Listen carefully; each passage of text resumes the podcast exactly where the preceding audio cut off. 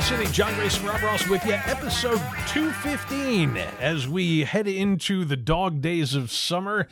And we're right in the middle of them now. We've passed the 4th of July, which means my dogs are almost back to normal heart rates again.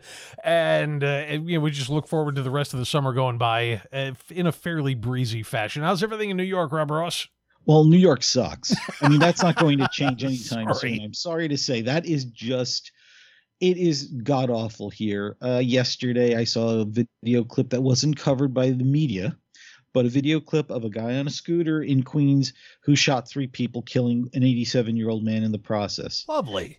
No context, no motive. You just see this guy driving by and just shooting into the streets. So enough said there.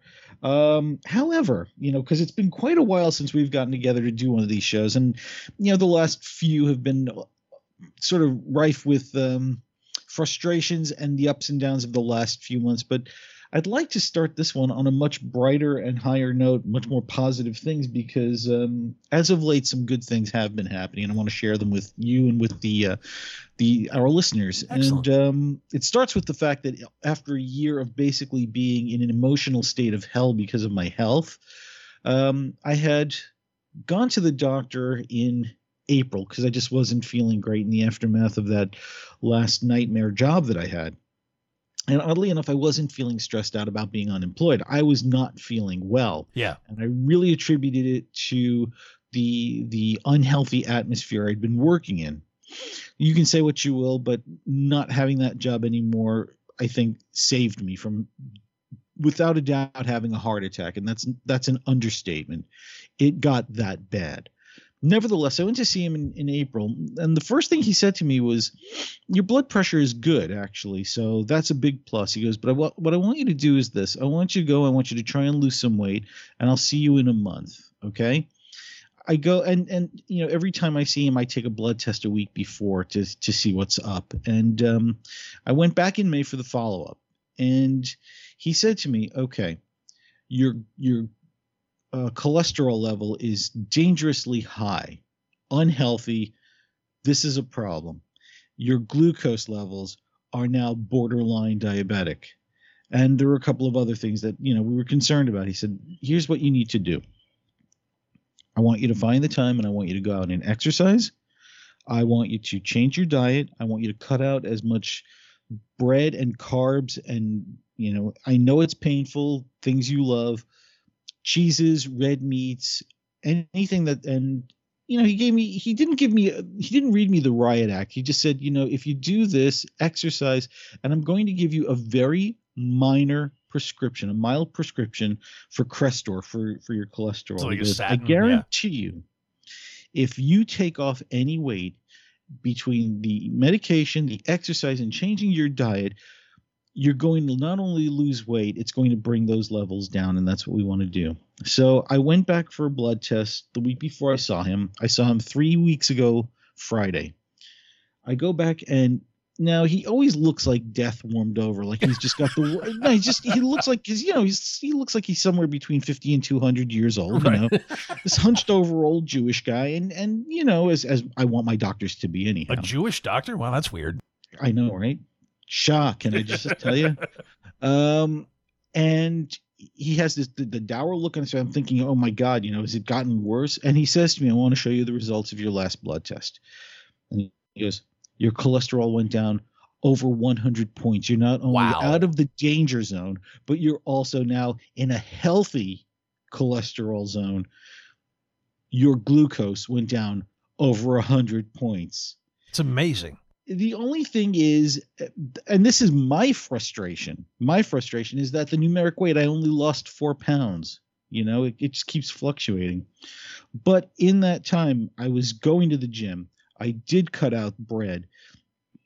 You know i had i think maybe one or two cheat days where i had um i had pasta you know? Yeah. um, but I was going to the gym, you know, almost every day, um, taking the medication. I cut out the, you know, the the carbs, no cheese, no red meats, you know, none of that stuff. So he said, just be patient. Don't let it frustrate you too much as far as the the the numeric weight. Just keep doing what you're doing. I guarantee you, it will come off.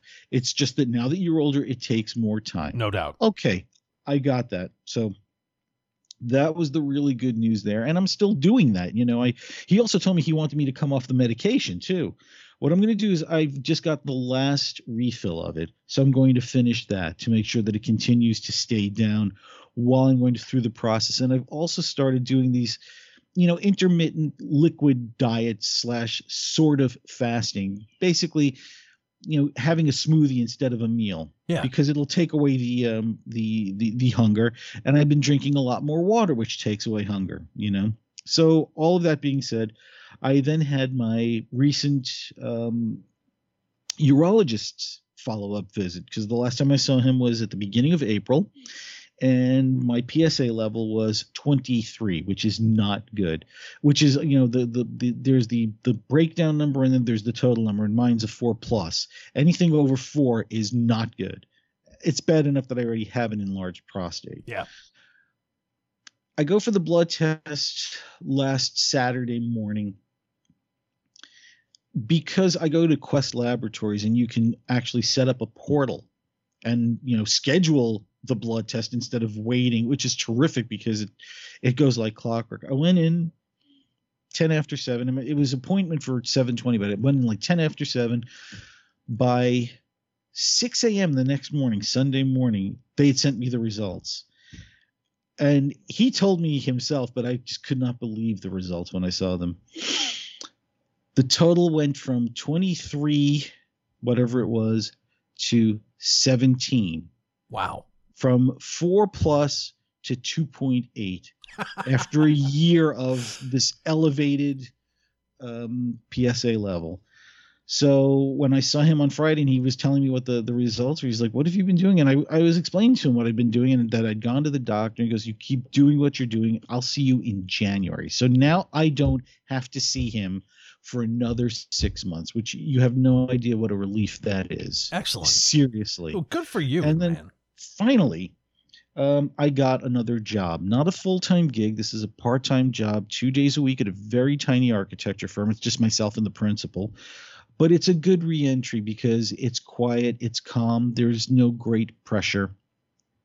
Uh, you know, it's ironically two blocks away from the job that I left in February. Not not the one that I left in March, the one that made me ill but the one that I'd had for two years previously, you know. Yeah. Um, so I'm in the same neighborhood, and it's really nice. And downstairs, very conveniently, is a place that does great smoothies. So that's you know Tuesdays and Thursdays instead of getting lunch. and paying an arm and a leg because it's yeah, Manhattan they're not cheap. right. Smoothies aren't cheap either, but sandwiches. Just to give you a quick uh, cost comparison, yesterday was my cheat day, and um, I did pick up a sandwich. You know, I, I, I was you know, I was in, I felt the need for a good old fashioned roast beef hero. There is this wonderful um, small deli located right across from my my uh, primary care doctor, actually. And you get this when I tell you, it's like the the, the old fashioned kind of sandwich. You know, a lot of fresh roast beef, a fair amount of cheese. I just like with mayo and pepper on it on a hero it was $10.25. You buy that, you try to buy that in the city. If you're lucky, you might pay 15, 17, 20 dollars. Right. Because of the fact that, you know, it's city prices and they're not going to give you nearly as much, especially with the freshness of it. So, in Yeah. any event, so I have this new job and I started it this past week. So, things are slowly but surely looking up and uh, you know it's it's nice to be able to share positives for once because it's been such a frustrating time. And you know I, I i've i've seen a lot of friends and family members go through some very seriously heavy things in the last few months. And you feel for them but at the same time you do have to concentrate on the immediate necessities and that is my health was the question mark. So having some quote sense of improved health it's a good feeling at 58 you know Yeah, I was just about to say. Yeah, I mean, yeah. How about the fact that at our age you can still bounce back? You know, we still have the ability to to improve things, to improve our own health. Jon, I kid you not. When I saw my my PSA blood test results, I actually woke my wife up to tell her this because I was so I was shocked and and thrilled and excited by it. But as I said to you, you know, because Jon, you know, folks, if you're listening, John and I actually talk to one another aside from the show, right? And when we were talking earlier this week, I mean, it, it's one of those moments where we're talking, you know, comparing notes, and I and I think what I said was. uh do you ever stop to think at this age, these are the kind of conversations we'd be having? We're not talking about cars and cars and girls and guitars and and you know sports. No, we're talking about our blood pressure and and you know prostate exams and, and between your prostate exam and my colonoscopy yeah we, we get the yeah but you know what? colon you, remember i did the colonoscopy three years ago and we talked about it yep. the, i think we talked about it on the show and you just did yours and we're doing what we're supposed to do. Yeah. Although as i told you i found it a little off-putting that i got a, a reminder from my doctor for a colonoscopy. Uh, i only had it in 2020 it's only 2023. I'm not due until I'm 60. Don't be in such a rush. Yeah, same here, by the way. And, and that was the good news that came out of mine is that they said, we'll see you in seven years when you're 60. And I was like, all right, sounds good. And I will remember the bad taste of that colonoscopy prep until then, but that's okay. well, I'll tell you, you what, I've known people who went to, went through the colonoscopy process and the prep with the, the old fashioned method. It was like uh, four bottles of Gatorade, uh-huh. Uh, a thing of Metamucil. Yep um, a whole bunch of water, and I forgot what Miralax else. is what they tell you now because it, okay. yeah, because it's not it's not uh, fiber based. Got it, got it, got it. Um, but then when I went, it was this prescribed stuff that I had to get at the uh the what do you call it the um, the, the pharmacy. Yeah, me too. And it was quote cranberry flavored. I mean, it wasn't it wasn't awful, but it wasn't good. No, mine you know? mine purported to be lemon flavored, and that's a load of crap. It was ocean no flavored. Yeah, right, exactly. Yeah, it was it was about ocean flavored, I think. So, okay, so yeah. let me see if I remember the process. So you drink this shit, no uh, pun intended again. Um, every early in the 15 morning. minutes, yeah.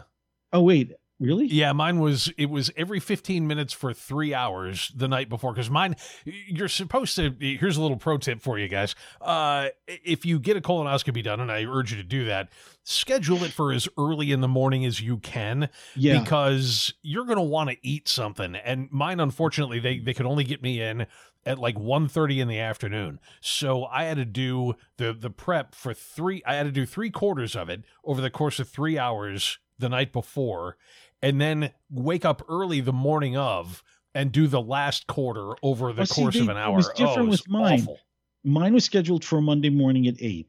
Sunday morning at like, you know, it was basically a two 12 hour shift. Okay. Yeah. Get up at eight o'clock or, you know, go out at eight o'clock, drink the stuff down, and that's it.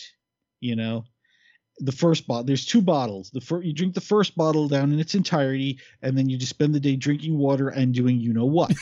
and then 12 hours later, you drink the last bottle, and then you go and do you know what until it's time to go to sleep. Get up in the morning, finish off doing you know what, and off get in the car service, and then go out and have this thing done. To which that remember I, I remember the, the whole thing on the show is that I was making jokes about you know having never been anest- um, never having anesthesia before. And it being the best nap I ever had in my life because they had to wake me up of, out of a very comfortable and sound sleep. And like you're done. I'm like no I want to go back to sleep. And the thing was I was hungry but I didn't have any kind of after effects. I wasn't wobbly. I wasn't no, lightheaded either. or any of that. I just had the headache and I needed caffeine. And within five minutes of calling for the car service I mean, they, they, they picked us up at ten o'clock. It was done within two hours.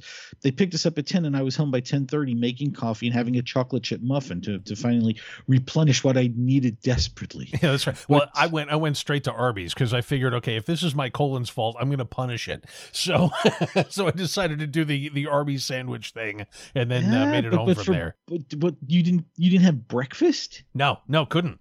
Yeah, I couldn't eat anything the morning of. So I was no, but I mean, you didn't go and start it with a breakfast. Oh Oh, no, because it was already. I mean, by the time I got out and got two Arby's, it was almost three. So I can't do that. I have to have the coffee. I need that coffee. That's you know, IHOP is also always a good. You know, when all else fails, That's true. IHOP is a fallback for any any time of day. You get them blintzes, you get them blintzes rolling, and everything is okay. Uh, I have to tell you, I, away from our health for just a minute, because I did something yesterday that was it turned out fantastic. Because we've talked about this before. Whenever you're dealing with somebody who is noteworthy or famous in any stripe, you never like for the first time you never exactly know how it's going to go because some people are jerks. And, and, you know celebrities are not jerks i've found at any greater rate than normal but they're certainly you know it, it tracks with the rest of the population. So uh, th- there was a horror movie convention in town this weekend and I figured I'm going to go to this thing. And by the way, they've got some pretty cool people on the roster. So I'll see if I can get one of them on the radio show on Friday before the whole thing starts out. We'll see who's available and who they can get for me. And the way that works is normally you send them a list. You say, okay, here's my top five. You get me any one of these and we'll be good. And, you know, we'll get them on the air for 15 minutes and we'll promote the, the convention and we'll, you know, just kind of have fun with one of these people. So uh, PJ Soles was one of the ones from Stripes, of course, and Rock and Roll High School with the Ramones, and Carrie, and Carrie, and uh, Halloween. And, she was and, in, and former Mrs. Uh, Dennis Quaid. that's right. And uh, by the way, she has not aged a day. She's adorable. Her she wears her hair the same way. She looks fantastic. So uh, she was one of the ones that I put in for. She was unavailable, but what we ended up with and I say ended up with, he was one of the ones that I really, really wanted anyway, was uh, Dean Cameron, who was uh, in the movie Summer School with Mark Harmon. He was Chainsaw. He was the guy who was the horror movie fan in that movie.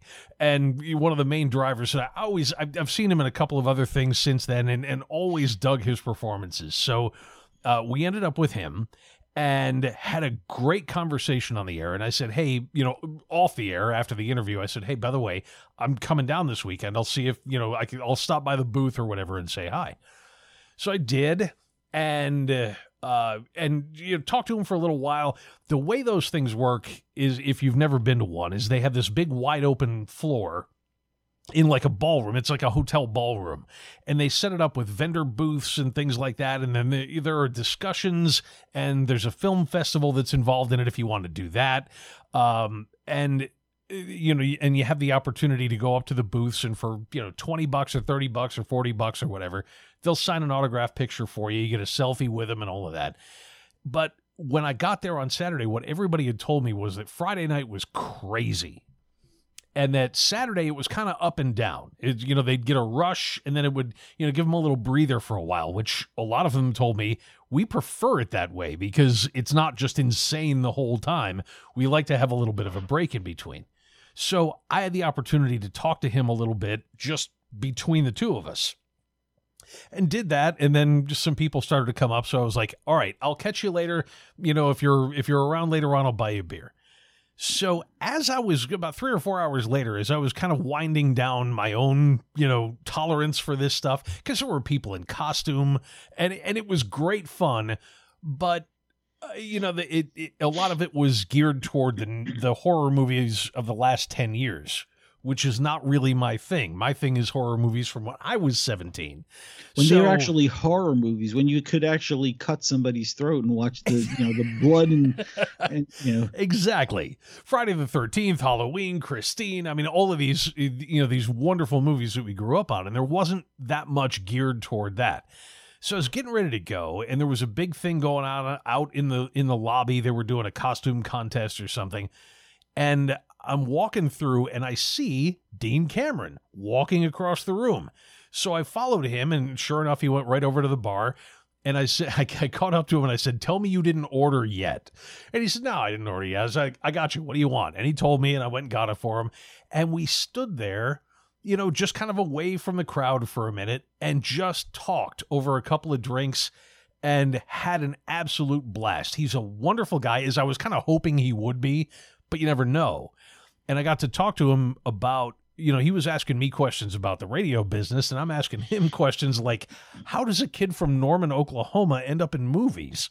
So it turns out when he was when he decided I'm going to go make a run at this, he ended up doing the Hollywood thing where everybody just finds an actor and they all crash in their apartment, you know, until somebody gets work and whoever got work that week buys all the food, you know, all that stuff. So he's living with people like Eric Stoltz, you know, and, and all these other actors who were around the same age when they were 16, 17, 18, 19 years old, trying to make a go of it in the movie business.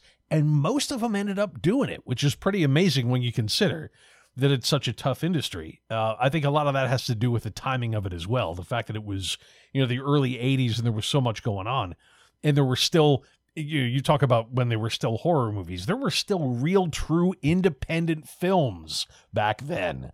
So you could get work. And it was it was just one of those moments, and and yeah, you know, I saw PJ Soles, and she you know, complimented the shirt I was wearing, and we you know got a picture taken with her and all that. But just that couple of minutes of having that conversation with a dude that that I remember seeing on the big screen when I was a kid, going, "Man, that looks like fun." It was did great. You, did you offer her the uh, Aunt Jemima treatment? I was probably the 50th person to see her that day, and I'm sure the other 49 all did, so I, I abstained. Okay, courteously. yeah. uh, but, you know, she's another one that she has a lot of fun with her place in it. I always wonder when when you're on that circuit when uh and I've got friends who do that too, you know, who have been in TV and movies and stuff that that do the convention circuit or the sci-fi circuit or whatever.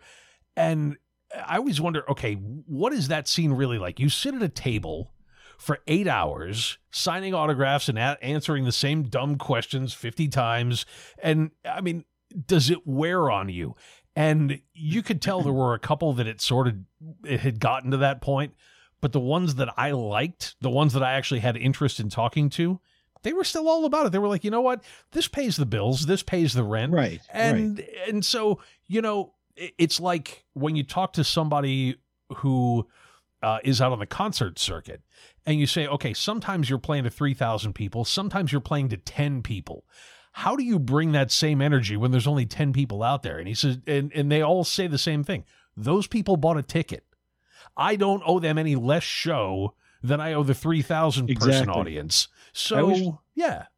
I always remembered something the late Jim Ellison of Material Issues said, you know, whether it's 10 people or, or you know, 50,000 people, you always have to go out there and quote, rock it like it's the Enormo Dome. yes, right, exactly. Was, uh, rock it like it's was, the end of the world. Sure. You know, it, it's a really poignant thing to say because, yeah, people people pay to see you, whatever form that you're in, and it's your responsibility. It's also your job. You got paid to do it. Yep. Do your job you know but there are some who just think that, you know they they go obligatorily but yet they don't they don't they're not there. You know what i mean? They're not yeah. engaged. I, I told you you know it was 29 years ago i saw nick hayward on his first american tour since the days of of haircut 100 and it was the most bitter cold night of the year. It was february 1994 i took my then 15 year old cousin with me because uh, she was a huge Haircut 100 fan, and there were maybe maybe 125 200 people in uh, Irving Plaza, and a good portion of them, I'm sure, left after the opening act, which was this terrible, terrible Canadian group that that they were trying to hype through uh, what would later become my alma mater, Atlantic Records this terribly pretentious group. But then he came out, and you could see you could see that he gave it his all. You could feel it. It didn't matter that it was just a, a really it made the it made the room very small and very intimate. Yeah. But he played his heart and soul out. And the same thing can be said about Lloyd Cole, who did a four week residency at Maxwell's. It was just him and an acoustic guitar. And the first night there was ten people. Three of them were us, you know. Um, because it was during this deep freeze. And he put everything into it. And then he got to a point, he's like, Are you sure you still want to hear anything? And he said, Is there anything you want to hear in particular? And so we would just shout songs out to him, you know, and it made it even greater and more yeah. powerful.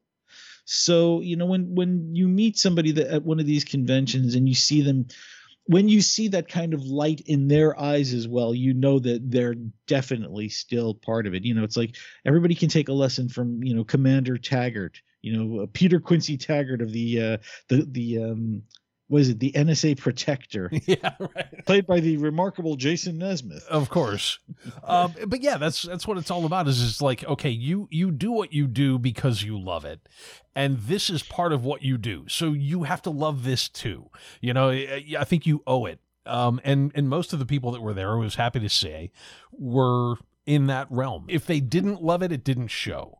And that's just as good. So, yeah, it was a blast. Um, I don't go to those things all the time. I've probably been to yeah, maybe a dozen in my life, but they're, you know, they're fun for what they are. And it was a good time. So, you know, just to kind of have that moment was the icing on the cake, as it were. Well, you know, now that we've you, you've been talking about movies, I think it's a good segue because as of late, I have seen. Well, there are three movies I want to talk about. Two of them were documentaries, and the third one I need to ask you if you have seen Clerks 3 yet. I have not. Okay. Because I want to talk about it. Um, but I don't want to spoil it for you unless you already know the, the story or the I, plot. I don't know a thing about it yet. So, I mean, uh, why don't we do it on the next one for sure? Okay. And, and I'll make sure that I've seen it by the time we do. Okay, that's that's fair enough. So then let's talk about the two documentaries that I saw. I, there's a third one that I still have to see, uh, which is the new newly released documentary that was done, uh, aided and abetted by Andrew Ridgeley uh, about Wham. I've heard uh, such good things about this. So have I, and and the the most the nicest takeaway so far, and I have, like I said, I've yet to see it, is the fact that everyone who has seen it has said the same thing. Boy I owe him an apology and greater respect to him than I've ever thought I could possibly have. Wow. So that's a really that's a good that's kind of a good way to go into this, you know. Cuz I have to admit, you know, Wham's songs as you think about the context of the time as disposable as they were and frivolous as they were, they had a really great charm about them and they were incredibly well written and they stayed with you. Okay. You know? Pure and simple. I mean, granted, "Wake Me Up Before You Go Go" is possibly one of the most, one of the top five most irritating songs of all time, but it put them on the map, though. Stateside, definitely. They were already big in England, but the the other songs that have greater lasting power and and greater greater skill, if you will, of execution, like "Freedom," like "Careless Whisper." Hell, even like Young Guns Go For It or um, The Edge of Heaven, all of those songs, or, or, Everything She Wants, all of those songs definitely overshadow the the the, the vapidness of Wake Me Up Before You Go Go. Yeah. But nevertheless, I do want to see this particular documentary. The two that I watched were, were both on HBO. One was about Donna Summer, and the other was about Mary Tyler Moore two women who I absolutely adored slash was madly in love with.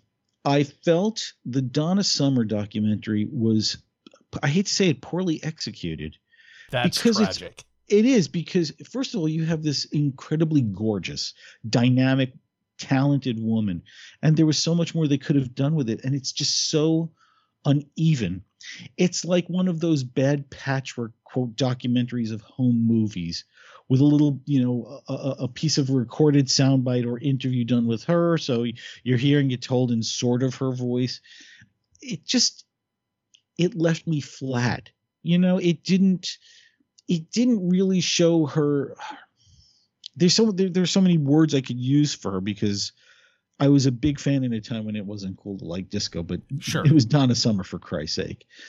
You know, but the fact that she had such a great run and it's so it's not linear. And i hate that when you do a documentary you're telling a historic story. Yeah. You have to do it in a timeline. And it didn't it did not come off that way. So it was uh, again very disappointing left me flat. Whereas the mary tyler moore documentary was perfectly sewn together because it carried you from her childhood all the way through to her death you know taken from from interviews with her over the years, of which there were plenty, uh, interviews with uh, you know people like Dick Van Dyke and and friends of hers and and so on, even even her her husband. You know, um, it was really well done, and you got a glimpse of a woman who kind of almost seemed very private, you know, but it's an interesting fact that she was so private when she was such a public figure for such a long time, you know. And she went through hell, you know, in her lifetime. She had a mother who was an alcoholic. Mm-hmm. She wound up developing a drinking problem and and diabetes, and her son accidentally shot himself to death, her only child. You know, she had a lifetime of tragedy, you know, and she managed to make the best out of it you know and she was a very talented very gifted woman who you know they always they always like to look at her as that you know that that spunky girl from the the, the tv show in the 70s right. she was so much more than that. She oh, really was. yeah i mean uh, first of all incredibly intelligent. Second of all uh, incredibly single-minded when it came to making her career. And that's something that at that at that point unless you were lucille ball you didn't get to do that if you were a woman. And she came along and said, The hell I don't. So, I mean, what she accomplished is even more amazing when you put it in the context of the time at which she came along to do it. So, yeah, I mean, no dummy is going to be capable of something like that. No, no, not at all. So, um, yeah, so what, what we'll do is, like I said, now you're on the clock and you you will have to watch. I'll watch it tonight. Clerks three. Now, and, in the meantime, I have a, a documentary to, to, kind of tell you about as well because I ran into this one. uh, I have a tendency to, uh, if sometimes I'll just I'll put on YouTube to go to sleep um, you know, because I've, I've got the app on the TV, so I'll put up, uh, you know, YouTube and I'll put on some ASMR or something like that and just kind of drift off to sleep. And I did that the other day. The thing is, though, when it starts scrolling through videos while you're sleeping, you never know where it's going to end up. So I woke up and it was playing a, a, video for a song. I don't even remember what it was, but it was something out of the 80s. And then it went right from that into a documentary about Buffalo Springfield. Now, I have always been a huge fan from the very first time that I ever heard for what it's worth. I was like, I don't care who these guys are. I'm going to learn everything about them and listen to everything they've ever done. So I did. And and followed them all, you know, through the the iterations of Poco and Crosby, Stills, Nash and Young and, and Loggins and Messina and all of the bands that they turned into, and loved all of that stuff. So this this documentary starts, and I'm thinking, wow, do- I didn't even know there was a documentary. I knew Echo in the Canyon about the whole Laurel Canyon scene, but I didn't know there was one specifically about the Springfield. So I'm watching it, and the first thing that strikes me is none of their music is in it. And I know, I mean, if you're making a documentary, you've got to cut corners. They, they're not the most lucrative things in the entire world. But if you're going to do a documentary about a band, you need to spend the money to put some of their music in it, and it just wasn't there. They also interviewed a whole lot of people who knew them, but none of the actual members of the band. Now, that's not to say I didn't enjoy it, because I did, and I actually learned a lot that I didn't know about watching this thing, and it was clearly a labor of love for the guy who did it. His name, forgive me, escapes me right now but they went to a lot of the places where the Springfield played in the early days. They also went to a house that at the time was a like a, a seedy rundown motel where they wrote a lot of the early stuff for the first album, which by the way, when it was initially released, didn't include Did have Nowadays Clancy was not on it. Or yeah, and for what it's worth, it didn't come until the second album. But yeah, nowadays Clancy wasn't on there when they first released it and it was poorly produced and awful and the band hated the way it came out. So they they went in and redid most of the songs added nowadays clancy and, and it became buffalo springfield. So uh they you know he went to the parking lot where the where the bulldozer was that had the you know, the Buffalo Springfield logo on it and that's where the band name came from. And so and, and went to a lot of the historic spots and went through the fact that Stills and Nash had played together someplace in Canada and had met long before they were in a band together.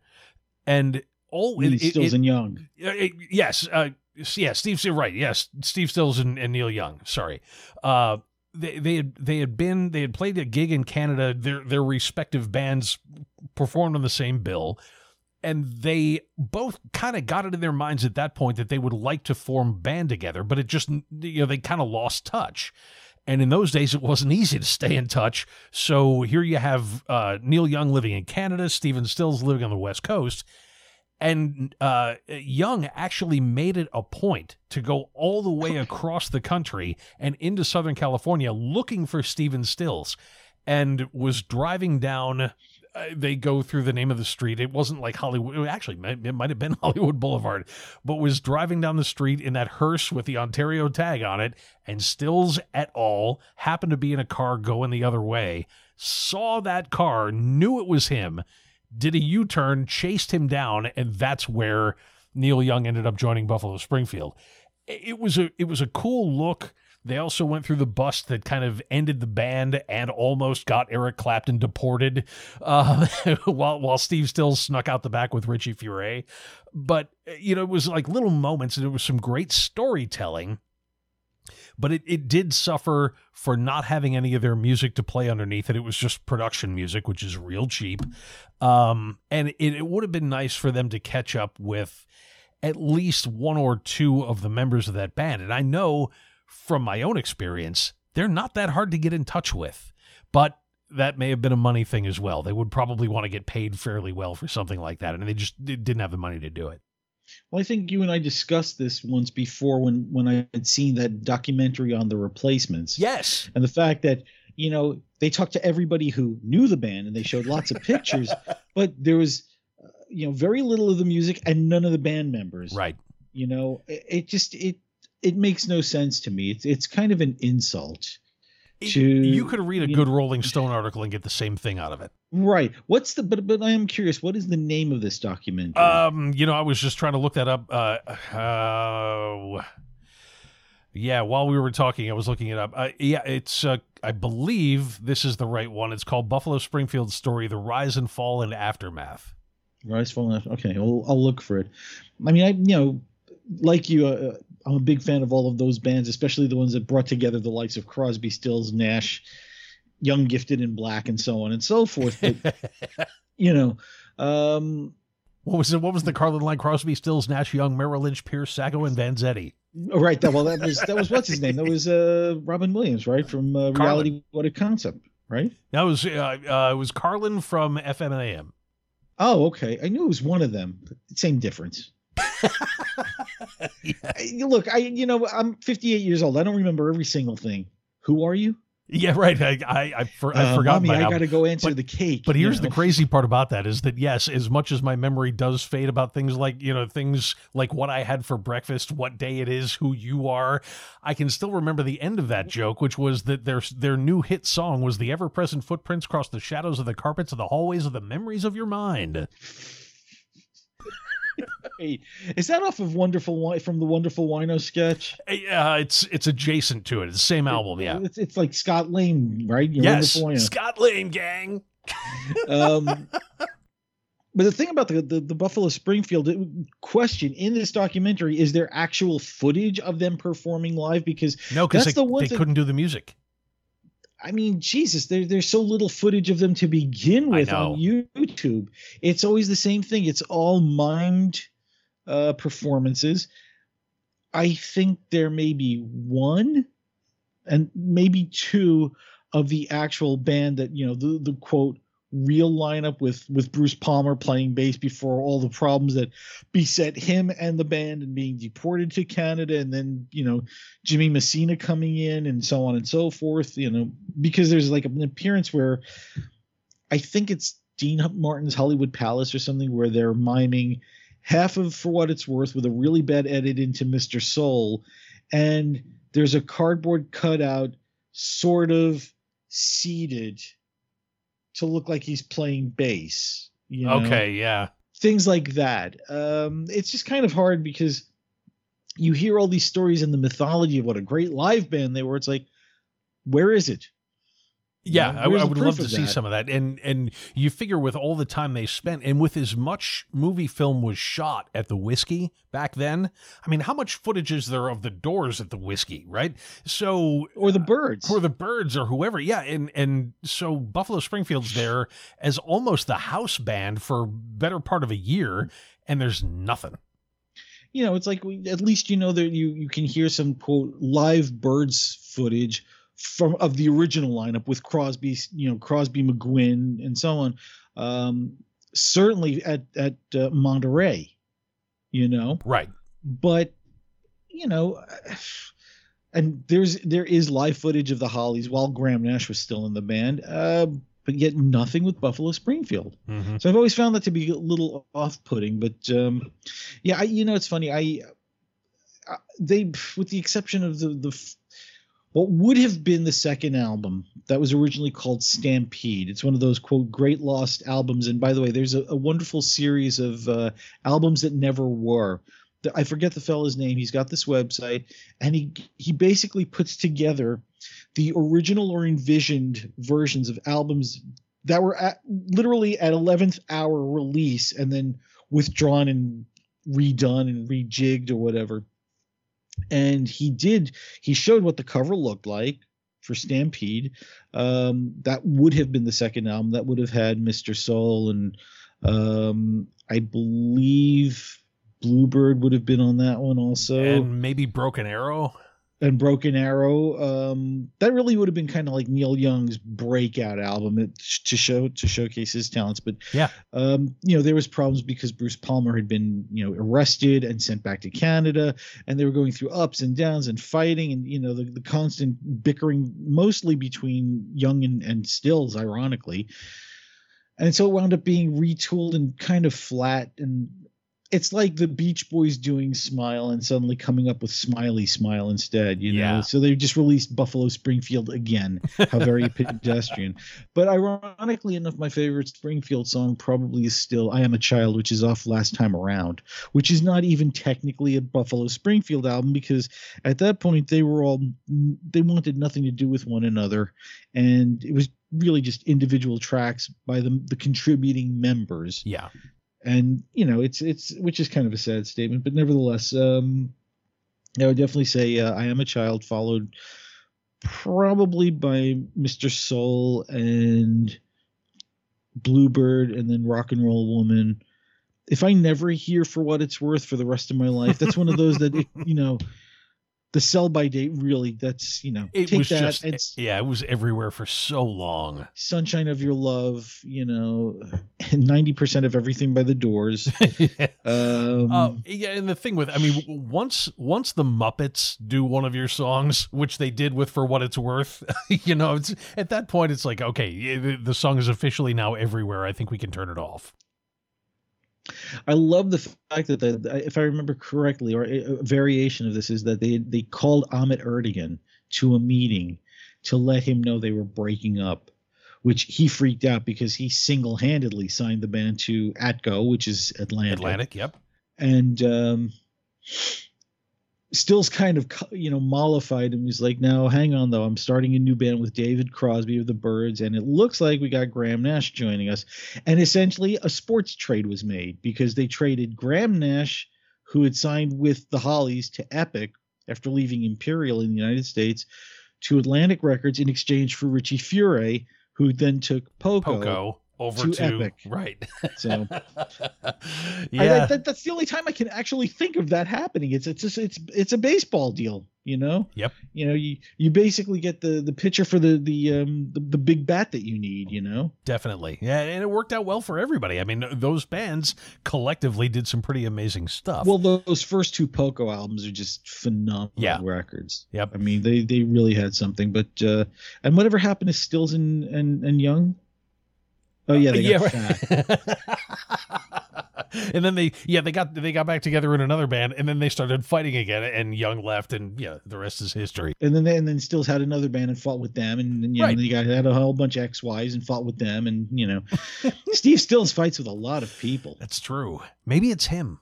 So oh, I don't know. May I you know kind of on the fence about that one. Crosby, you know, Cross could kind of, you know, rub people the wrong way oh, too. He will straight up tell you I'm an asshole. So right, that's true. Yeah, there's no payoff, but I'm an asshole. Exactly. Um, now on the subject of, uh, you know, maybe it's me.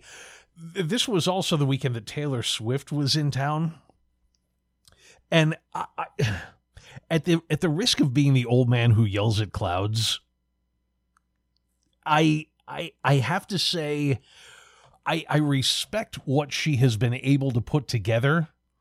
It is so dull. Oh my God. And and to have this many people descend on Kansas City. And by the way, I'm fine with that. Come here, spend your money. Absolutely. You know, 100%. Do it twice. But I mean, she played two nights at Arrowhead, sold out. That's at least 85,000 people a night and probably more than that. Twice, sold them both out. And uh, you know, tickets are selling on the secondary market for like a grand, 1500 bucks. It was just nuts. And and I don't get it and it's funny because uh, uh, kind of a, an acquaintance of mine who is a fan of hers kind of responded to something somebody else had written about Taylor Swift and said, "Well, you got to understand, you know, her music is it, it crosses generations. So you can have a grandmother, a mother, and a daughter who all go there and see this show, and it's safe." And he ended with that word, and I, I thought, you know what? That is exactly why it means nothing to me. It's safe everything Taylor Swift does. She never ends up in the tabloids, which I, I, don't care about the tabloids either. But I mean, her handlers are so bloody image conscious and every move is scripted and everything is just down to the letter perfect. She's never done anything that any grandmother would be upset with. And all the music reflects that. It's so safe and so common. And it just bores me. There's no it's edge to it. benign and antiseptic. Yes. And it's, uh, dare I say, it's void of soul. And I have zero grievances with her. No, yeah, she I, I does what her. she does very well. My, my my one question is, can we verify? And I say this in all seriousness. Can we verify that she actually was performing a live set and not, you know, pre-taped? Oh, I don't know. I didn't go. I would I would love to know. so yeah, because I am always skeptical of these these kind of um, fluffy pop puppets ever since you know the Britney Spears in concert thing, where it really wasn't a concert; it was just pre-taped, lip syncing. Yeah, um, yeah. I I really have a great. I take such umbrage with that. Um, I have no beef with with with Taylor Swift. I kind of get tired about hearing about her and her boyfriend problems. You know what?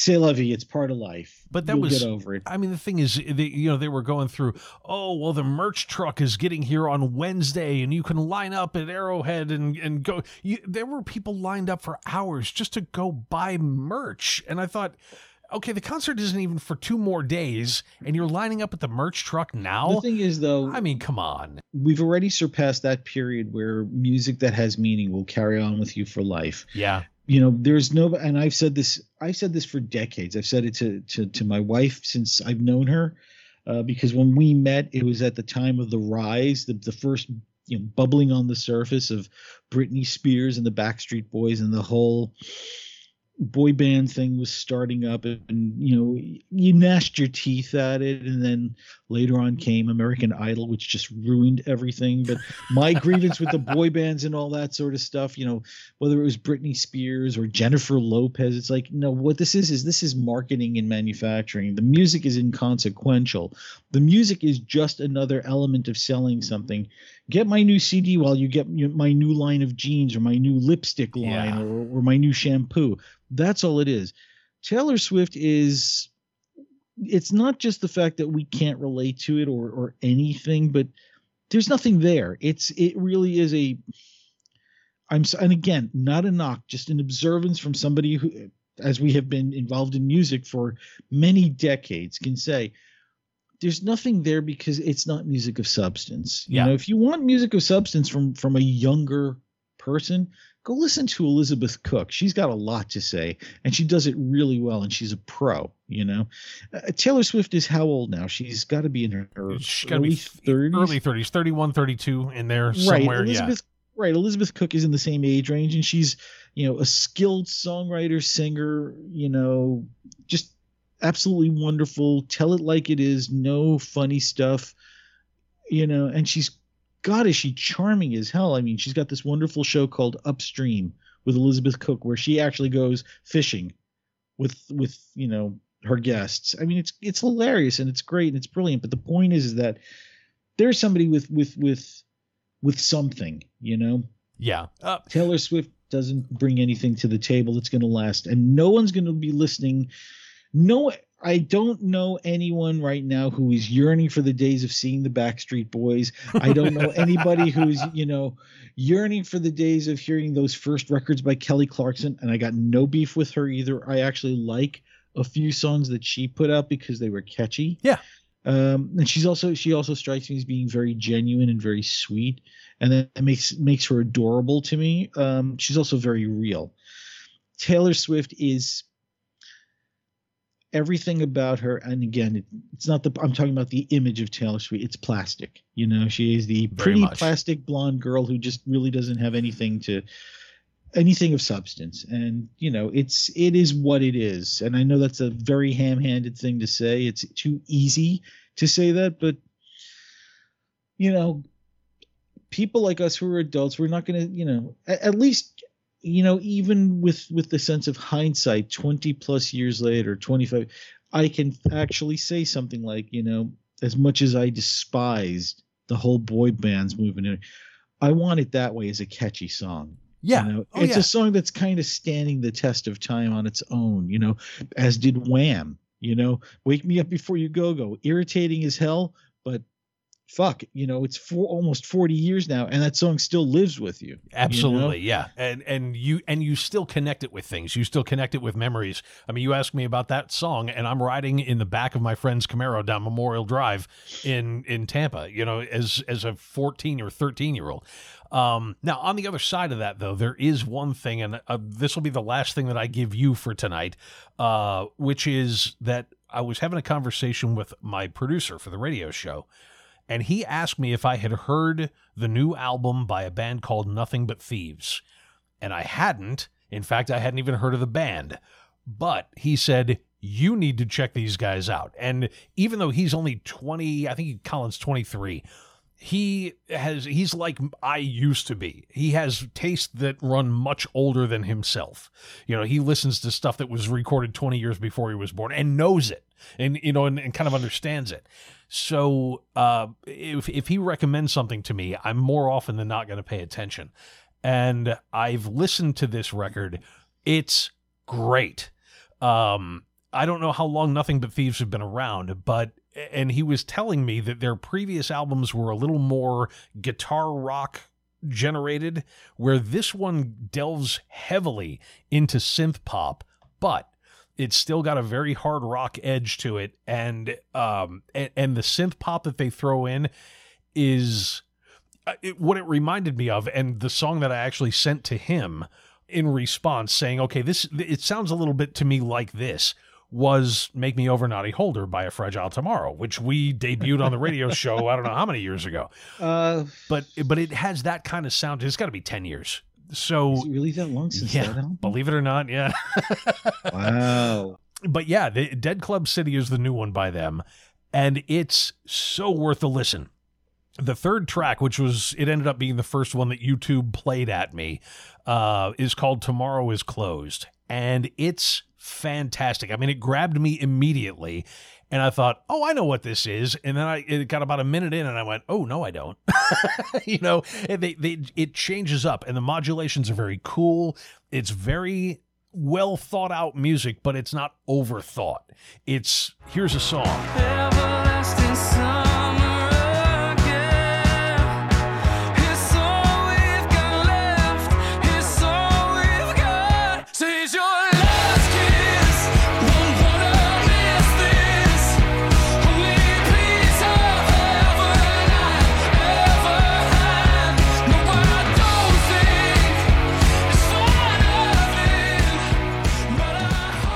It's got a great feel to it and uh, yeah i just i can't say enough good about it so if you're looking for something brand new to go check out dead club city by nothing but thieves is an excellent album I'm starting to get inundated in my inbox and you know so and you know I'm I'm kind of going back into the writing because I do have a new piece up on on um, Music Tap.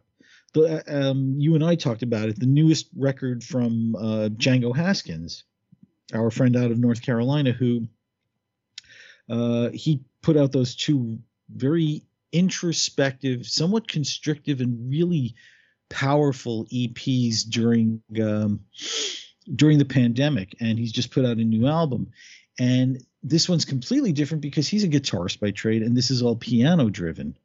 So you know that was my my kind of first dipping my toe back in the water, and I'm slowly working on a on a review of a, a, new book about uh, women in ska specifically, written by All Heather right. Augustyn, who wrote uh, who's written probably she may be the leading scholar on ska reggae blue beat because she's written how many books now and every time she finds these details that nobody else does i mean she's so god love her she's such a throwback in the best possible way to actually doing the work that you don't see anymore with writers investigating it getting the facts going to the places you know getting a feel for being able to tell the story which is a factual story. It's not a work of fiction you know? So i'm working on that but also uh, i am due to receive a copy of chris stamey's new album called the great escape which is kind of ironic that blur just got back together and that was their last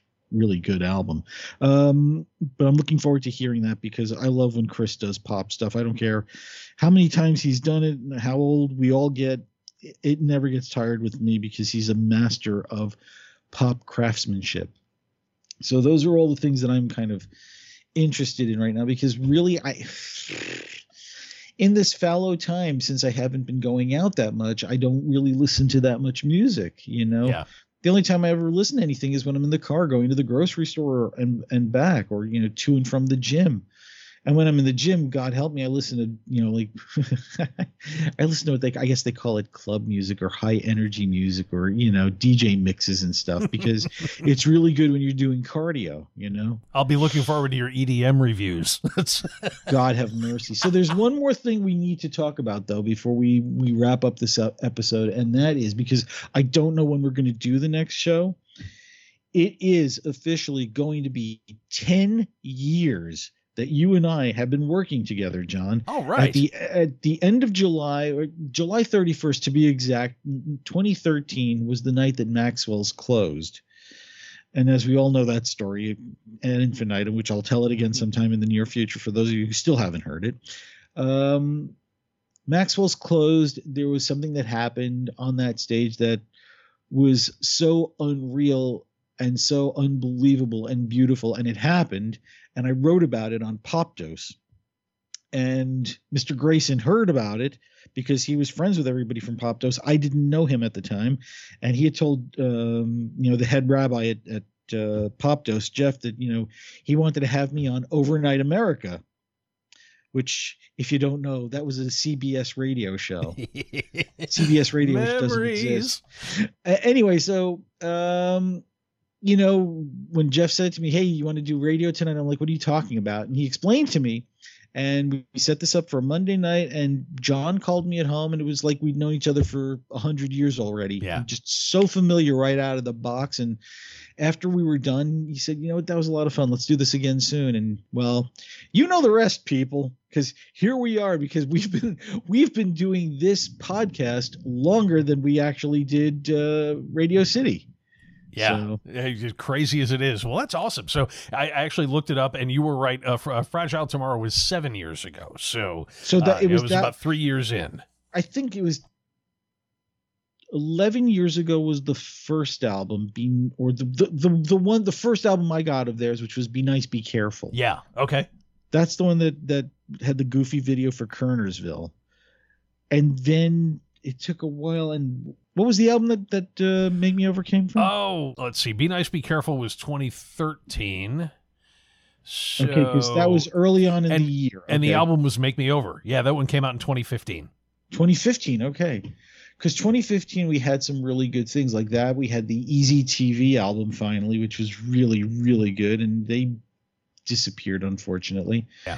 Even though my famous last words when i saw them and heard them i was like you know i've seen the future of power pop and it is easy tv okay i was sort of right because their first album was perfect just they faded out after that but in any event all right, so you know, so I'm leaving you folks filled with nostalgic goodness since we're talking about you know the the last night. I can't believe it's already ten years since Maxwell's closed, How about that? and I still have not gone back to Hoboken.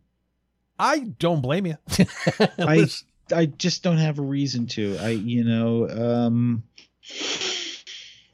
there's there's nothing there anymore. So you know that, um, and because it, it leaves the memory in the most perfect possible way. Why soil the memory by going back for what? What what what's in that town now? Nothing. You know, nothing for for me that that of merit that will you know there are certain like you said you know there are songs you hear and it, you automatically equate them with a time and a place. And and for me you know maxwell's is equated with a certain time period and you know it was a protracted period but still i wish you folks could have really seen what it was like there if you hadn't. And and it was just really incredible it was like the last great stand of a place to see and enjoy music that you almost knew in, intuitively that these people were going to be huge I will tell you next time we get together about another one of those here in town, here in Kansas City, that's coming back from 1974 until now. It's been sitting there empty or almost empty uh, over a couple of different iterations, but one of those great old concert halls is coming back. So we'll talk about that next time around. Rob Ross, excellent. Have yourself a wonderful day. Again, congratulations on all the health stuff pointed in the right direction. Way to go. I'm going to see if I can follow in your footsteps, and we'll do one of these again soon. Yes, indeed. And thank you, brother. I appreciate it. Thanks for the support, too. I mean, like I said, folks, you don't seem to realize, I'm sure, that Jon and I actually talk to each other regularly, but it's just that it's, you know, his his support has been one of the ones that has helped carry me through because he's the most pragmatic human being I know. So I try not to, you know, go up my own ass with my own madness at, at times. But in any event, to all of you, as always, thank you very much. We appreciate you all, and uh, thanks for sticking with us. And we will talk to you again very, very soon. Take care of yourselves.